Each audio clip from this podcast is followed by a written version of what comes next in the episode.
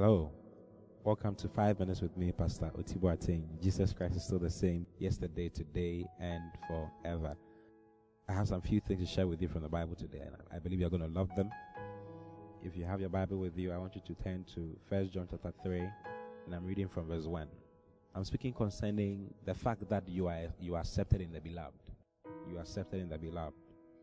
First John 3 1, it says, Behold, what manner of love the Father has bestowed upon us you know, when you are reading the Bible, you must personalize it for yourself. The New Testament was not written to just anybody, it was written to you. It has your name in it. So when you're reading it, you must personalize it. Now, this is a love letter from God to you, and you must see it as such. You see, so instead of reading it bestowed upon us, I believe it should be bestowed upon me. So I'm going to personalize it for you, personalize it for myself too. It says, Behold, what manner of love the Father has bestowed upon me, that I should be called the Son of God that I should be called the Son of God. It is by virtue of his love that we have been made sons. Bible says that for God so loved the world, that is why he gave his only begotten Son, that whosoever believes in him should not perish, but have everlasting life. Now, when you receive that everlasting life, that everlasting life makes you a son.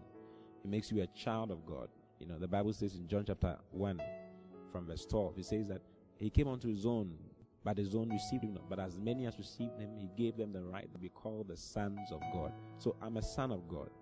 And so are you. Now, the ladies, you're also in it. You shouldn't say I'm a lady, so I'm not. You're a son. You see, we are sons of God as, as brother, as general. It's not to the males, it's also to the females. So, behold, it says, Behold, what manner of love the Father has bestowed upon me, that I should be called the Son of God. And it says, Therefore, the world knew not because it knew him not.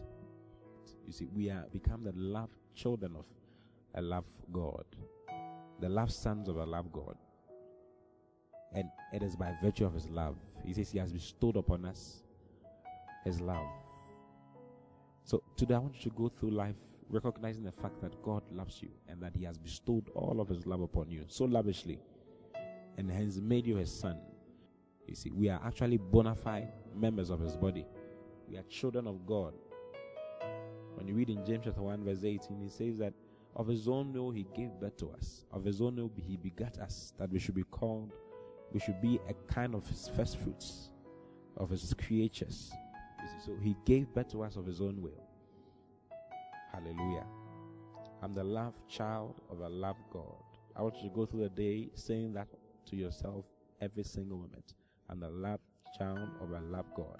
And because he loves us so much, He has accepted us into the beloved. Now, when you read in Ephesians chapter 1, I want you to turn your Bible to Ephesians chapter 1, and I'm reading from verse 5. He says, Having predestinated us unto the adoption of children by Jesus Christ Himself, according to the good pleasure of His will. Then he says in verse 6, To the praise of the glory of His grace, wherein He has made us accepted in the beloved. You are accepted in the beloved. He has brought you into a large place, the place where he, he brings his beloved.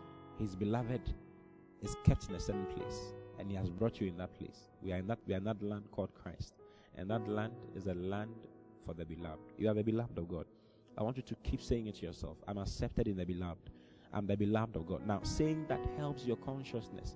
It makes you think rightly concerning God and hence rightly concerning yourself. Most of the time, people think that they have a problem with God or God has a problem with them that God is at loggerheads with them. Well, I'm here to tell you that you are not at loggerheads with God. Neither is God with you.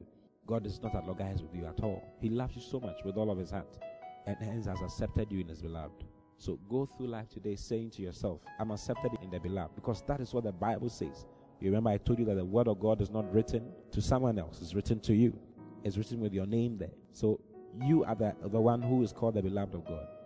You are accepted in the beloved, brought into the large place to enjoy the fruits of righteousness, to enjoy the fruits of greatness, to enjoy the goodness of the Lord. That's something worth thinking about and something worth talking about today. I love you very much with all my heart. I'll see you again tomorrow. Until then,